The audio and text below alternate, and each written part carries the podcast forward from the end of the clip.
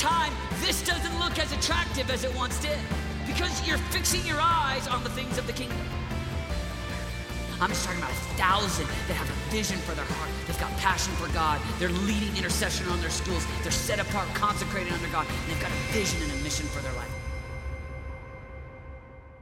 Some of these ideas, I think there are keys to certain ways of living. I think that uh, Jesus gives us an example on how to live through the scriptures. One of those major examples is the Sermon on the Mount. If you go through the Sermon on the Mount, it's kind of this idea of Jesus giving us these principles on how to live. And it's not so much that it's like these strict rules and strict guidelines, and if you don't live by these guidelines, then you can't be a child of God. But it is that God, I think Jesus desires that we live our life to the fullest. And he gives us these instructions on how to live to the fullest. And I think one of the ways that we will live into the fullest of who he's called us to be, in, in order to live into the influence and the impact that he's called us to have, We need, to, we need to live lives of no compromise. So we're going to talk a little bit about that, okay? Let me just start us off by praying. God, I just thank you for your presence here. Holy Spirit, I just invite you into this room. Each one of us, we open our hearts to hear from you, Lord God. Holy Spirit, I just pray that you would help me in my weakness. I pray that I wouldn't get in the way of your plans and your will this morning. God, I just ask you that you would give me the truth to deliver. Pray that the truth would set us free. I pray that even if one line changes one student in this room, God, I just pray, God, that you would do a work in each one of us. We open our hearts. We receive from you this morning. In Jesus' name, everyone said? Amen. So compromise means the settlement of a dispute by concessions on both or all sides. So it's kind of this idea when you compromise, you concede to an argument, you settle, you give in. You kind of give in to the norm. You give in to sin. You give in to temptation. So when we live a life of compromise, uh, I think we're primarily talking about sin issues. I know that, you know, I think a life of compromise can look like someone that's, you know, spends hours and hours in front of the T V every day, or someone that spends, hour, you know, four hours a day playing video games. I think that could be living a life of compromise.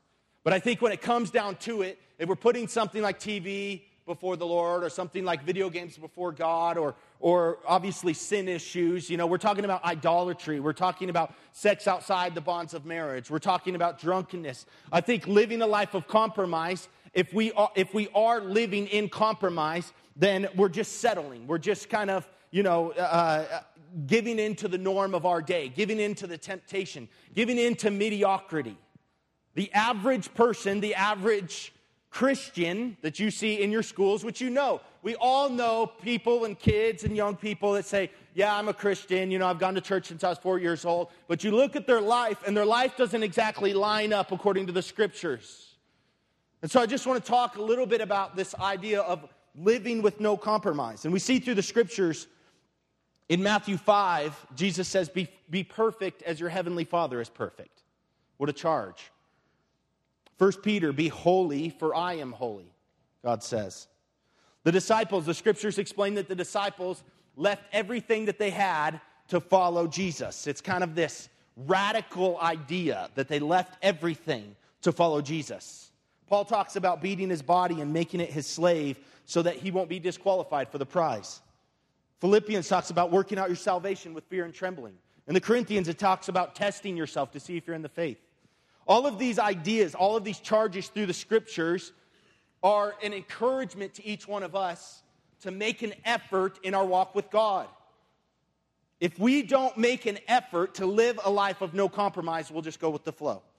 If you don't have an idea of what that means, to not, to not settle, to not just settle with the norm of our day, we'll just go with the flow. I like to explain it like, you know, you're in a canoe with a, with paddles, and you're you're kind of, you're paddling upstream.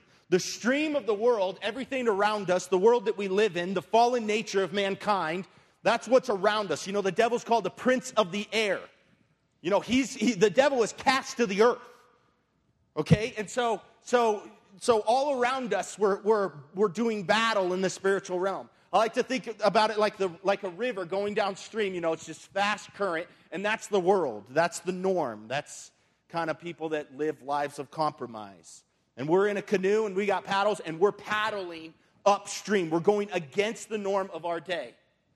And to live a life of no compromise is actually going to take strain and effort. It's actually going to take you to paddle your canoe.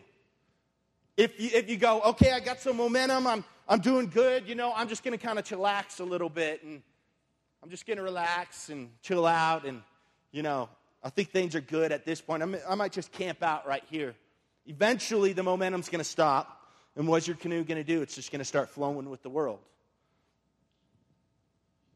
It takes effort. It does take effort to live a life of no compromise.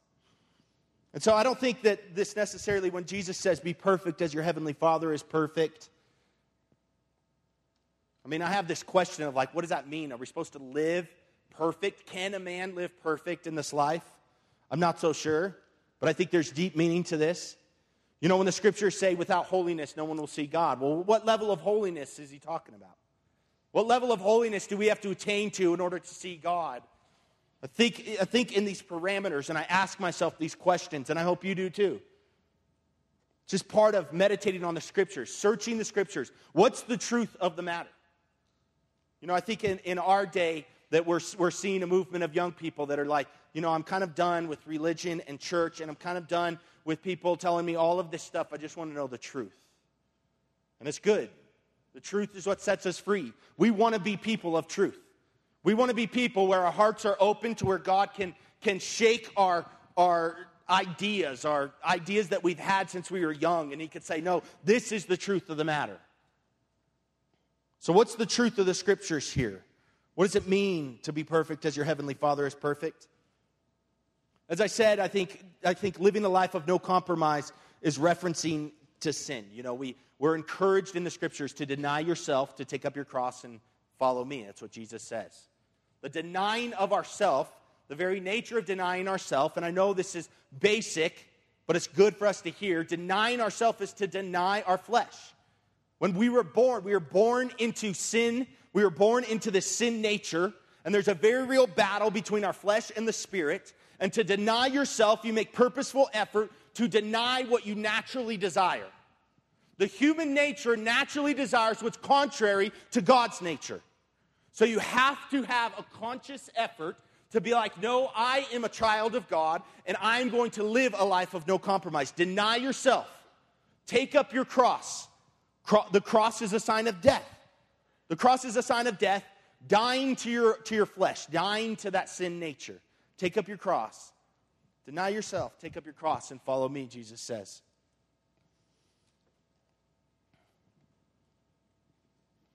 I don't think so much living without compromise means that, that we live without sin. I don't think we're saying, you know, uh, live a life of no compromise.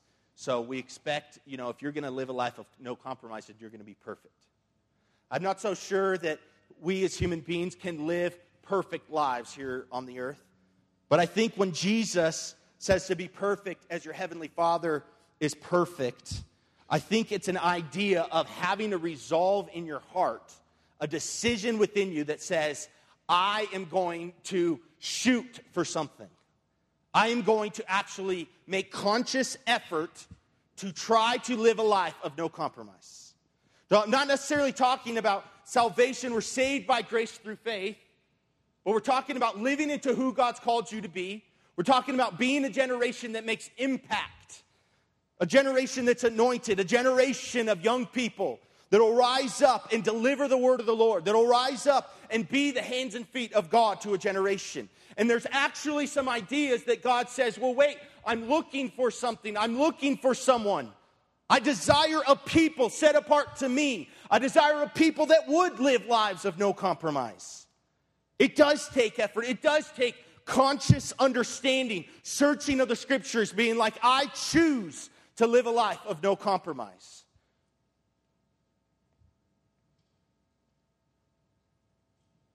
This whole idea of a resolve in our heart. A resolve in our heart to not compromise. Be perfect as your heavenly Father is perfect. It's a charge. Actually, that word perfect means mature. So he's charging us. Be mature. Be spiritually mature. Grow in your spiritual maturity. Do you know our lives as believers, that we should grow in repentance, and we should grow in holiness, and we should grow in knowledge of God? There is no stagnant, idea of a Christian. You know, I've heard the term carnal Christian. There's no such thing as a carnal Christian. The fruit of a Christian, the fruit of a believer in Jesus Christ, is righteousness. Righteousness is the result of our belief in Jesus. Doesn't mean you're going to be perfect, but it means you're going to grow in righteousness. You're going to grow in holiness. You're going to grow in maturity. If you're standing still, and, you, and it seems like everything's standing still in your walk with God, and for certain, if you're starting to fade into the world, you're in trouble.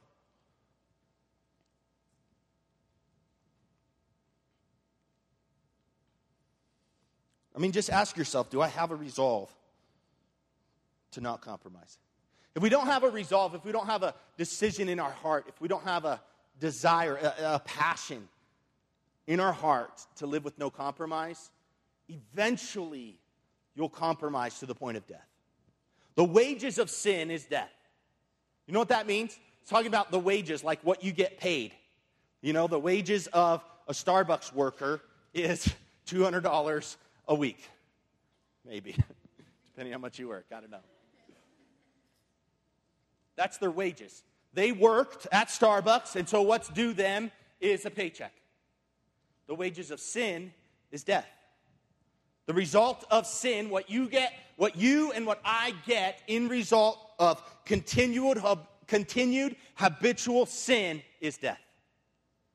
Should be somewhat sobering to us, but but still, nevertheless, we kind of we kind of fool around with sin. But still, nevertheless, we kind of like, well, it's it's okay. I'm young, you know. I'll serve God later. It's it's fine. Well, you know, I'll go to the party, but I won't drink. But really, in my presence of being there and laughing with all the perverted jokes that are going on and sitting there with people smoking pot and being there, but I'm not partaking in the sin, but I'm kind of just dabbling in the sin a little bit.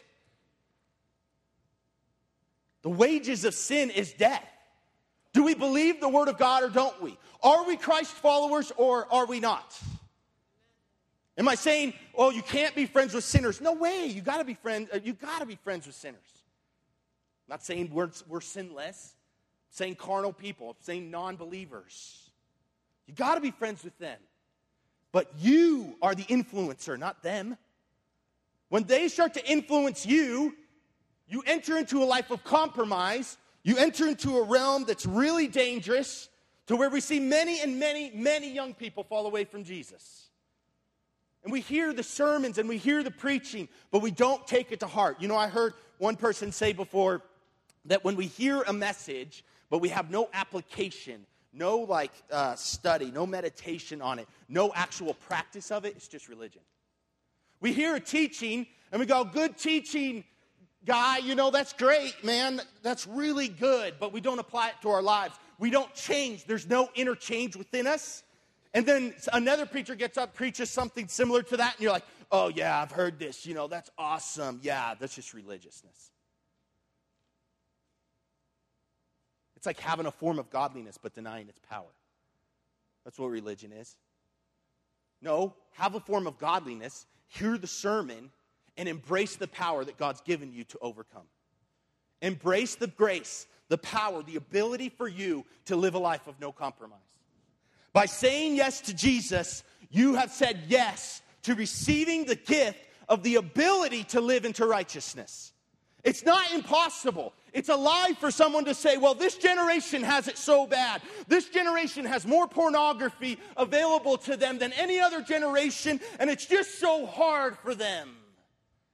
We have this self-pity about us, and we're like, well, it's just so hard for me. I mean, it's just such a sexualized culture, and I just don't know. No, we have Jesus in us. The Holy Spirit lives in you. You have every ability to overcome sin and death.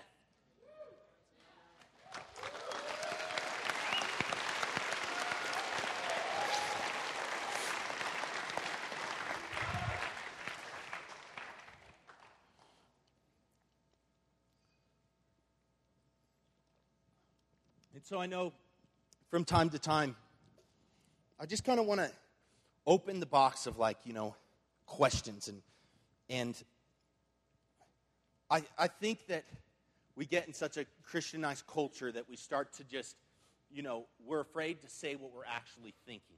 Or we're afraid to ask questions within us that we're like, well, no, I shouldn't ask that question because I know that's wrong. And and I know that going on in some of us is a lack of understanding of why does God want us to live a life of no compromise? Why does God want us to not have sex outside the bonds of marriage? Why are we not supposed to be drunk? Why are we not supposed to gossip or lie or cheat? And all the things that we know about, we hear about in church, we read in the scriptures, it's all right there. And instead of us just saying, well, we're not supposed to, so I'm just going to grit my teeth and try not to do those things, we actually gain some understanding. You ask yourself that question, ask the Lord, God, why? Why are, is this here? Why do you want us to live this way? Because I see a lot of times when people just, when you just receive whatever's being said and whatever you read, but you have no understanding of it, you don't understand the heart behind it, God's heart behind the word of God, we kind of just wear out. We kind of just burn out. We've got to understand why God wants us to live in certain ways and why and who he's called us to be. And it all lies in the knowledge of who God is. It all lies in the heart of God, the very center of who he is. It's coming from somewhere. The Bible is not just written words that are on these pages. The Bible is the Word of God. A very real God spoke. A very real God wrote with through the hands of people what he wanted to say on those pages right there. It's someone talking to you. What were their intentions? What is his reasoning? Why? Why is an okay question to ask?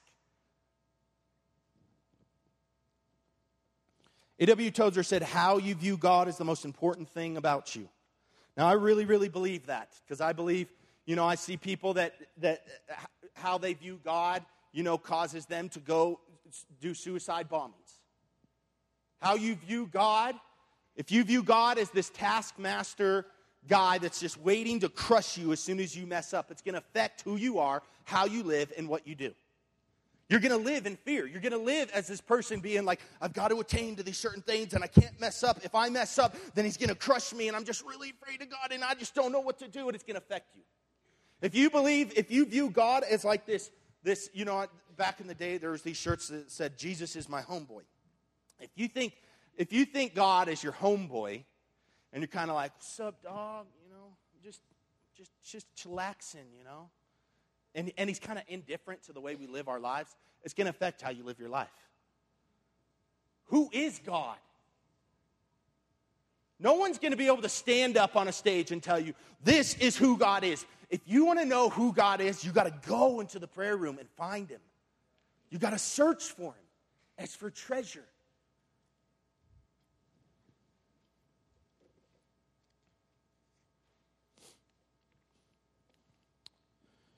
I think many of us think that God wants to forbid us from these things. God, God doesn't want me to have sex because he wants to take away things that feel good. God doesn't want, want me to have lots of money because, you know, we're supposed to be poor, whatever the misconception is.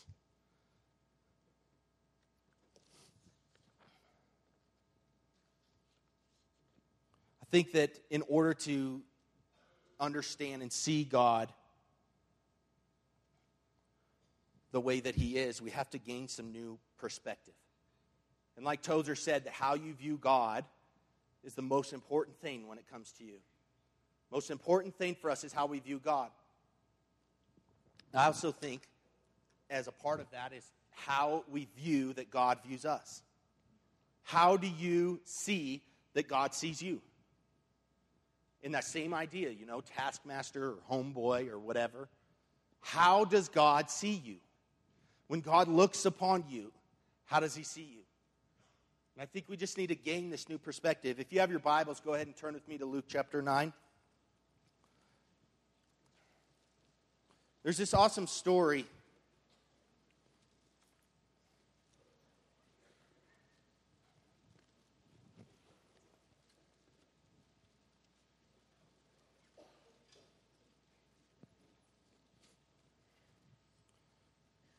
Luke nine, you there? Okay.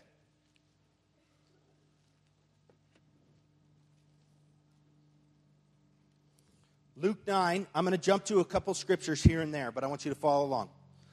I'm reading N A S B here. Luke nine, verse one. And he, talking about Jesus, called the twelve together, called the twelve disciples.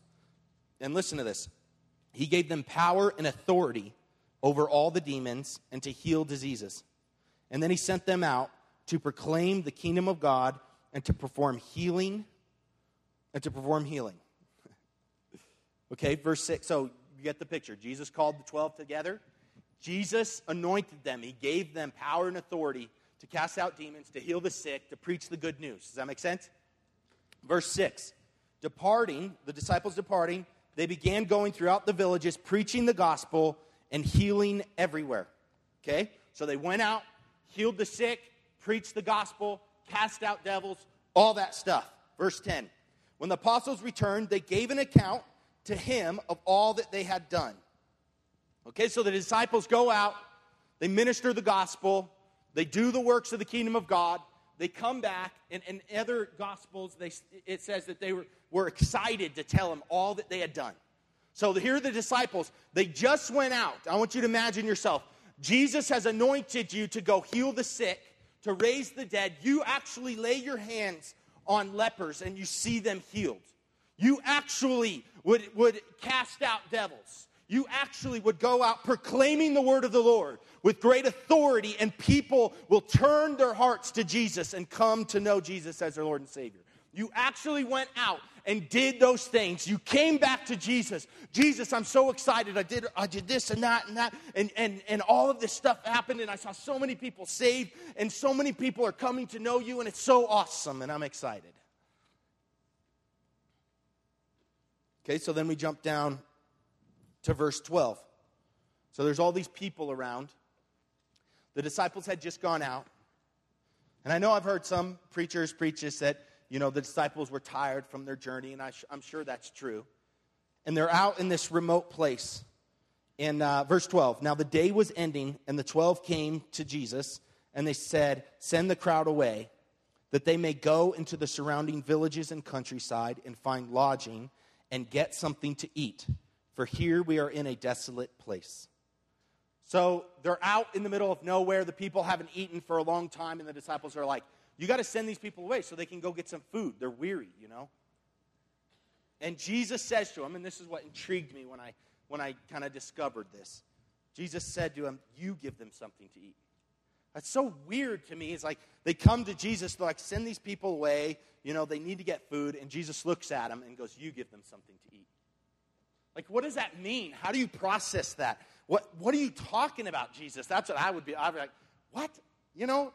Okay, so then it continues on. And they said, we have no more than five loaves and two fish, unless perhaps we go and buy food for all of these people. Because there's about five thousand men. So here are the disciples. Get the picture, had just gone out, and they and they worked the kingdom of God amongst the people. And they, they saw miracles. They saw God move in regions and places and through mass amounts of people. They saw what God was doing in and through them. And then here they get back, and, and these people need food, and Jesus says, you give them something to eat. And the first thing that their mind goes to is, how do you get food for all these people? Well, you have to have money. In other gospels, it says, you know, not even a month's worth of wages would pay for one meal for all of these people. They automatically revert their thinking to, to just how things are in our physical realm. And they say, we've got to work to get to get money to buy food for these people. And then Jesus has them all, Jesus, I imagine, just shakes his head, you know, and has them all sit down, and he multiplies the bread and the fish. What was Jesus doing here? In one of the places in John chapter six, it says right after he says, you give them something to eat. John six six, he says, uh, he says, this he, talking about Jesus, was saying to test him, for he himself knew what he was intending to do. This was a test. Jesus had just sent them out. They just performed miracles. They just did things beyond comprehension. They actually did with their hands things that people wouldn't believe unless they saw it. They come back, and Jesus is like, now let's see if you've got it. Let's see if you have a new perspective. Let's see if your thinking has changed. And their thinking goes right back to the way things have always been. And so the charge that I'm saying is Jesus is testing them to see, have you gained a kingdom perspective? Have you gained a perspective where you understand the functionings of the kingdom of God? This is the way the kingdom of God works. These people need to be ministered to. We need food. Let's multiply the food. This is the way mankind thinks. These people need ministered to. We need food. Okay, we got to do a fundraiser. We got to do this. We got to work, and we got to get uh, enough money to buy the food. Does that make sense? Are you with me? God wants to wants to transform our minds. As you say in Romans, do not be conformed to this world, but be transformed by the renewing of your mind, so that you may prove what the will of God is. We've got to gain a new perspective where we actually understand, where we actually begin to look upon the Lord and we actually see, okay, this is God's heart for me. This is why God is requiring and asking and, and, and requesting that I live this kind of lifestyle. We can't just grit our teeth and just bear through it. We don't live in no compromise out of sheer willpower. We live in no compromise through the power of the Holy Spirit and an understanding of who God's called you to be.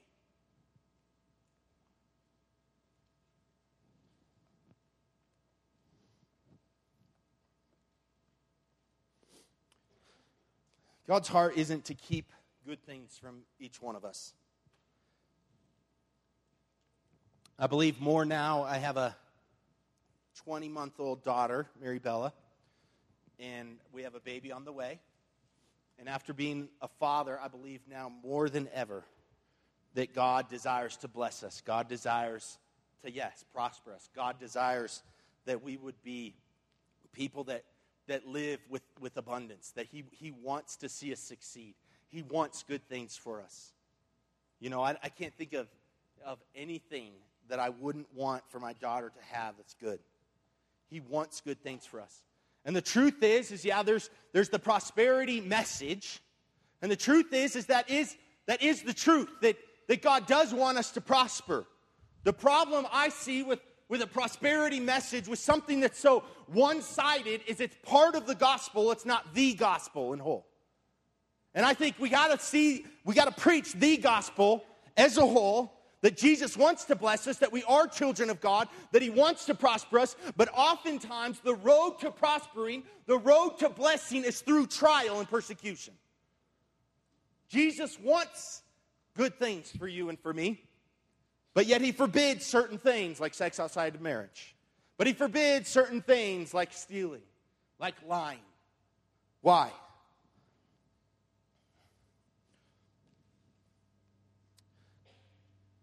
Galatians, you know the song that we always sing? It was for freedom, it was for freedom, it was for freedom. You know that song? Gal- Galatians five one, it was for freedom that Christ set us free. Have you ever... You believe it was for freedom that Christ set us free. So, so Christ came for freedom's sake. He set us free. So through Christ, we can be free, right? I am free. We can be free. Have there ever been times where you're like, I just don't feel free?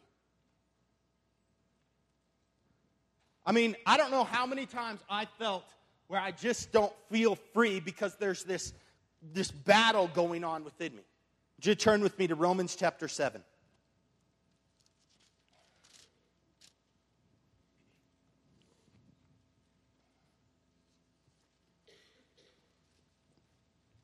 Are you there? Cool. Romans chapter seven, verse fourteen, and this is Paul talking. He's talking about the conflict of two natures. So you got to stay with me. We're going to read through a few scriptures. For we know that the law is spiritual, but I am of flesh, sold into bondage to sin. For what I am doing, I do not understand. For I am not practicing what I would like to do, but I am doing the very thing I hate. But if I do the very thing I do not want to do, I agree with the law, confessing that the law is good. So now no longer am I the one doing it, but sin which dwells in me. For I know that nothing good dwells in me, that is, in my flesh. For the willing is present in me, but the doing of the good is not. For the good that I want to do, I do not do, but I practice the, e- the very evil thing that I do not want to do. Here's this idea of this battle between our flesh and our spirit. And, and we have access to freedom through Christ. But nevertheless, we, we have this human nature that, as I said before, is contrary to the Spirit of God. What the human nature desires is contrary to what the Spirit of God desires. And so Paul says very plainly here, the Apostle Paul that wrote two-thirds of the New Testament says, I'm willing in, in my heart, I, I want to do these things, but I sense this battle going on within me. There's this battle going on against my flesh and against the spirit. It's like flesh versus spirit. I want to do this good, but I don't do it. And the and and and I do the very things that I don't want to do, and I don't do the very things that I want to do. Surely all of us have felt this way before. And then you go to Romans chapter seven, verse twenty-one. And he goes, I find then the principle that evil is present in me, the one who wants to do good. Now listen to this. For I joyfully concur with the law of God in the inner man, but I see a different law in the members of my body, waging war against the law of my mind and making me a prisoner of the law of sin, which is in my members. Wretched man that I am. How many times have I said, wretched man that I am, to myself? The part I want you to catch is he says in verse twenty-two, for I joyfully concur with the law of God. In in the N I V it says, for in my inner being I delight in God's law. The New Living Translation, I love God's law with all my heart. The Message says I truly delight in God's commands. So what is he saying here? I, I, I'm saying that God isn't looking for perfection, but for resolve in our heart to obey and to delight in his law. Paul is saying very clearly, listen, I do the actual things I don't want to do. What is he talking about? I sin. I go against the very the Spirit of God. I know in my heart the Spirit of God would desire me to do this, but I sin and I fail and I fall at times, and I do this thing. He goes, I'm, I'm confessing to you that there's this battle at war within me. And he goes, I desire to do the things that God's called me to do, but I'm doing things contrary to that. And I see this thing at na- in my nature that's going back and forth. And he says in the scriptures right there that I delight in the commands of God. And I think that's the key. I think the key is that our hearts are set on obeying the Lord Jesus Christ. We have a resolve to live in no compromise. We have a decision in our heart that you delight in the law of God. So listen. If you're living a life and you're like, well, I'm gritting my teeth, I'm bearing through it, I'm not going to sin, even though I really want to sin, I'm just not going to sin because I know I'm not supposed to. But you have no delight in your heart, you have no desire for God, you have nothing going on within you that says, I want to obey the Lord because the Lord is the love of my life. I mean, we got to check ourselves, we got to look at our hearts. Jesus says, if you love me, you obey my commands. We don't obey the commands of Jesus to prove that we love him. The result of love for God is obedience to his commands. If you love God, would you not desire to do his will? If you believe that Jesus is the Lord of your life, if you believe that Jesus died on the cross for your sins, if you believe that he is the way and the truth and the life, and no one comes to the Father except through him, if you believe that in your core, you will desire to obey his commands.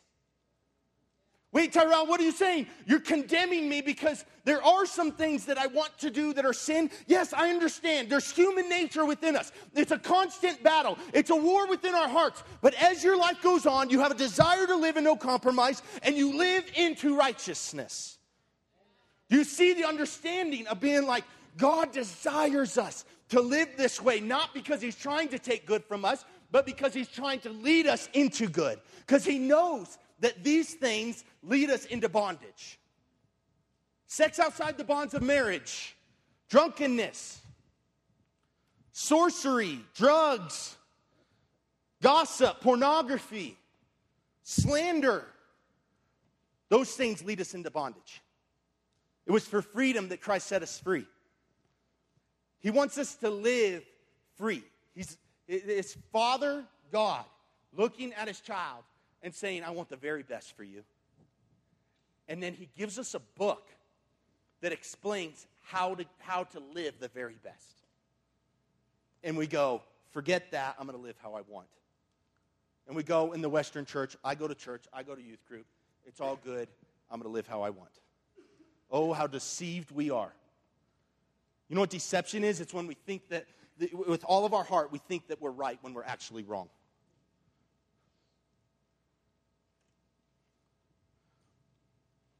There should be something in our hearts that longs for God, that desires to obey God. And I can, you know what? I can say this, you know, like David said from the stage, you know, I, I didn't, I wasn't a church kid my whole life.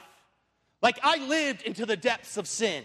You know, I was all hocked up on all kinds of drugs and all kinds of drunkenness and all kinds of premarital sex. I lived in that world. And let me tell you about my process. It's been ten years now. And that those sins have no grip on me anymore. Those sins have no grip on me anymore. It was a battle. I mean, the first couple years, man, what a battle. The first year of my life in God, I fell so many times, I can't even tell you. But I had a resolve in my heart, and I said, He is my God. I will serve Him. And I kept going, and I kept going, and I kept going. And I'm growing into righteousness, and I'm growing in repentance, and I'm growing into holiness, and I'm growing into a knowledge of God. Do I have it all figured out? No stinking way.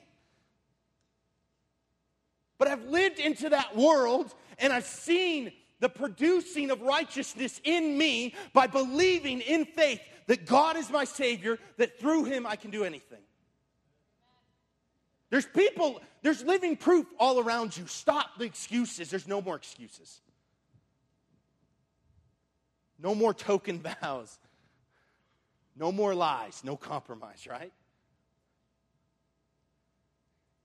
Choose God or don't. Jesus would rather have you choose Him or don't choose Him. He spits the in-between out of His mouth like vomit. I want to tell you a quick analogy. If you have a scale that this right here is really hot temperature and this right here is really cold temperature, then the, the, the warm temperature isn't just like a line right here. There's a warm temperature in here where it all feels kind of the same. And the thing is, is that with God, there is a very real line. And He's saying, you know, on, on one side, I'm going to separ- I'm going to separate the sheeps and the goats. And He goes, on one side are the goats, and on the other side are my sheep. And there is a very real line. There is a very real separation. And He says, I would rather have you be boiling hot for me or cold and not for me than somewhere in here in the lukewarm. Why? Because you could be in the lukewarm right here, and you could be in the lukewarm right here, and it feels exactly the same. And Jesus' heart for you is not that you would be deceived, but that you would know where you stand on the scale. That you would test yourself and see if you're actually in the faith. Are you living in the lukewarm area where you're like, well, I go to church, but, you know, I compromise here and there, and I, and I really don't care, and I'm not growing in God, and I don't know, blah, blah, blah. Which side are you on? You don't know. You don't know. And God says, I want you to know. I would rather have you know that you're right here than have you be somewhere in here. Obviously, He really wants us here. It's interesting, and I'll wrap up here. It's interesting that in the context of Paul saying this battle between his flesh and the spirit, that he, that chapter eight, verse one. You know, we put the chapters and the verses in the Bible. These were originally just letters, just a long letter.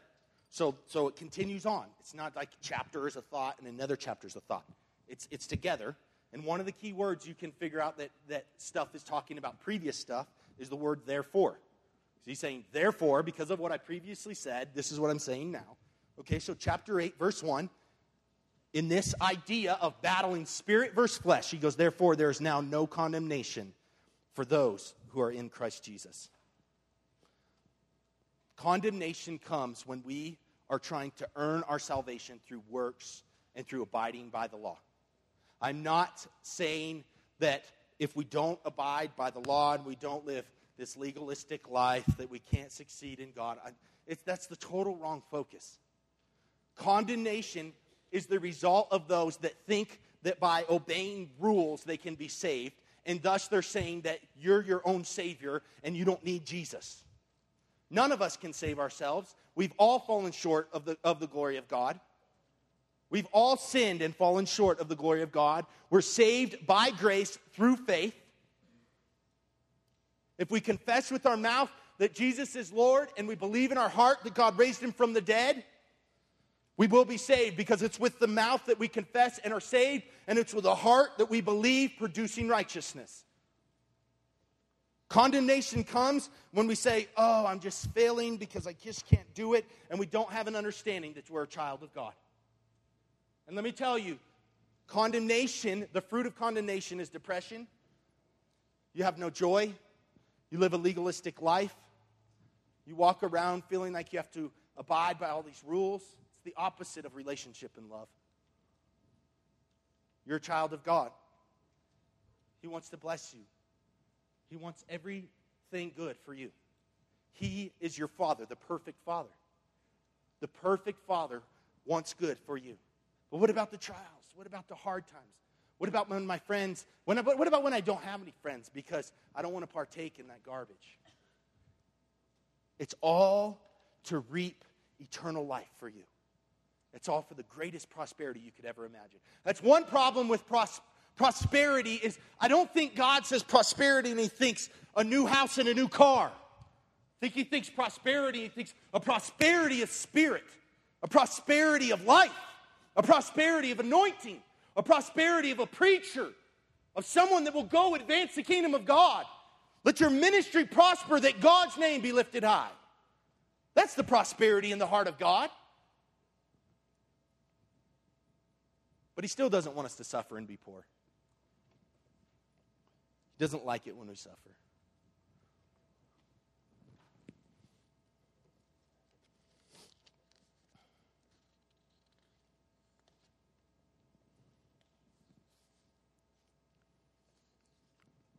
I want to close with these couple scriptures that just have really helped me in my walk with God and just understanding who He is. If you want, you can turn to Exodus real quick.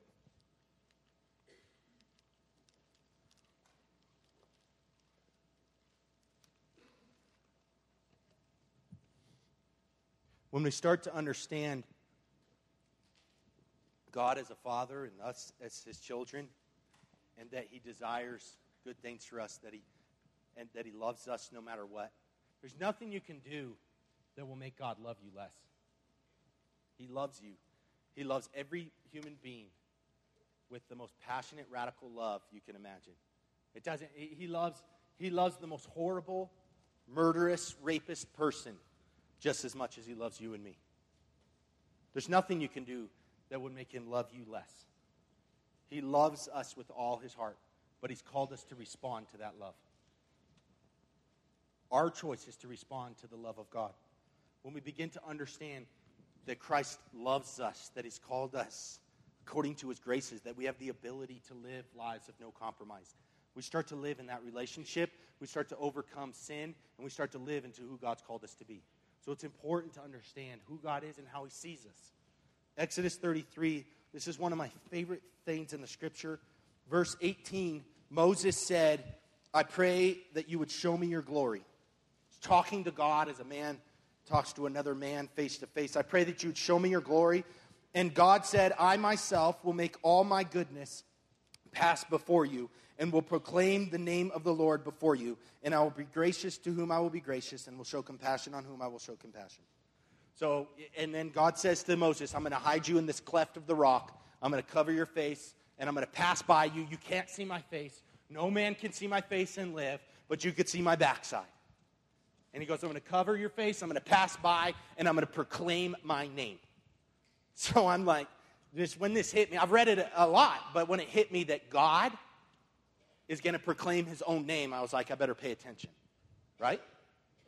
Okay, so chapter thirty-four, verse five is, five is where it picks up. The Lord descended in the cloud and stood there with him as he called upon the name of the Lord. So Moses was calling upon the name of the Lord, and the Lord descended. Okay, so verse six. Then the Lord passed in front of him and proclaimed. This is the Lord proclaiming who the Lord is. The Lord, the Lord God, compassionate and gracious, slow to anger and abounding in loving kindness and truth, who keeps loving kindness for thousands, who forgives iniquity, transgression, and sin. Now listen to this. Yet he will by no means leave the guilty unpunished, visiting the iniquity of the fathers on the children and on the grandchildren to the third and fourth generations. Now listen, this is what kind of struck me is that, is that God is saying all of these things. He's compassionate. He's gracious. He's slow to anger. He's abounding in loving kindness and truth. He, and he's saying all of these good things. And then at the end of proclaiming his name, he says, but but by the way, not leaving the wicked unpunished. And I was like, why does he say that? I don't under, I don't, I'm not getting it. Well, get, listen to this. Listen to this. Verse seven, who keeps loving kindness for thousands, who, I'm sorry, who keeps loving kindness for thousands, who forgives iniquity, transgression, and sin. In other, in other versions, he says for thousands of generations. So he says, I forgive iniquity and I bless those who honor me for thousands of generations. But he goes, but I but I won't let the guilty go unpunished, and I curse the children of, of the of the parents and the and the grandparents to the third and fourth generation. Do you see what I'm talking about here? God is proclaiming his name, and in proclaiming his, his name, he says, I'm compassionate, I'm gracious, I'm slow to anger, I'm abounding in loving kindness and truth, and I bless to the hundreds of thousands of, gener- of years. I do curse to the three and four hundred years, but look at the difference. My heart for you is to bless you. My heart for my people is that, yes, I don't leave the guilty unpunished, and I curse to the th- three hundred and four hundred years, but I bless those that honor me and obey me to the th- hundreds of thousands of years. Do you see the difference? So God is proclaiming his name. Listen, I'm compassionate, I'm gracious, I'm slow to anger, and I want to bless you to hundreds of thousands of years. The heart of God isn't, well, it's got to be equal. If you obey me, I'll bless you to hundreds of thousands of years, but if you disobey me, I'll curse you to hundreds of thousands of years. Do you see the difference? If you don't obey me, you must pay for your sin. But if you obey me, oh, oh, take take everything. And then, and then you have that Jesus sympathizes with our weakness. Hebrews four, we do not have a high priest who cannot sympathize with our own weakness, but one who has been tempted in all things as we are, yet was without sin. He sympathizes with you where you're at. Yes, he sympathizes with you. He knows your battle with your friends. He knows your battles with with the people around you and the things before you. Romans two, or do you think lightly of the riches of his kindness and tolerance and patience, not knowing that the kindness of God leads us to repentance? And finally, Hebrews two, for since he himself was tempted in that which he has suffered, he's able to come to the aid of those who are tempted. It's the kindness of God that leads us to repentance. Would you stand with me? Sorry.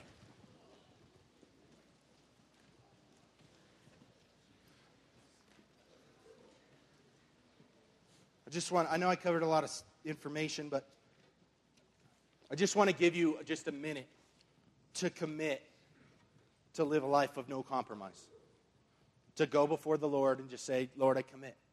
So just bow your heads with me. I'm going to pray and I'm going to give you thirty seconds, okay? God, I just thank you for your word. I thank you for your will. I thank you for your love for each one of us. Father, I just pray for a revelation of how you view us, of how much you love us. God, I pray that this generation would be a generation marked by love, that we would know the compassion and the kindness and the mercy of God, that we would know your heart for each one of us, God. So we're gathered together today. We've come to this conference, God, and I pray that this moment would be a life-changing moment where we actually commit to living a life of no compromise, and you give us the grace to do it, the empowerment, the ability to do it, God. So you just talk to God. You just, in your own words, take thirty seconds. Repent for, for living in compromise and commit to live in no compromise.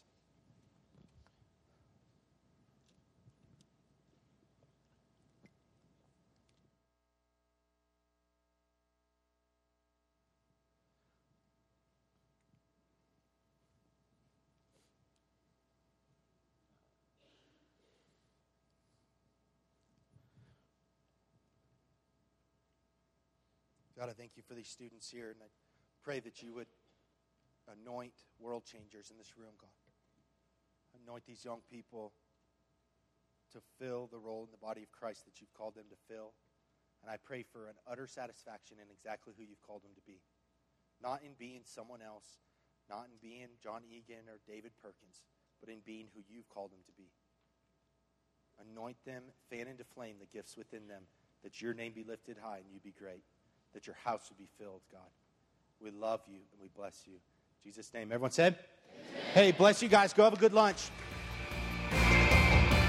And over time, this doesn't look as attractive as it once did, because you're fixing your eyes on the things of the kingdom. I'm just talking about a thousand that have a vision for their heart. They've got passion for God. They're leading intercession on their schools. They're set apart, consecrated under God. And they've got a vision and a mission for their life.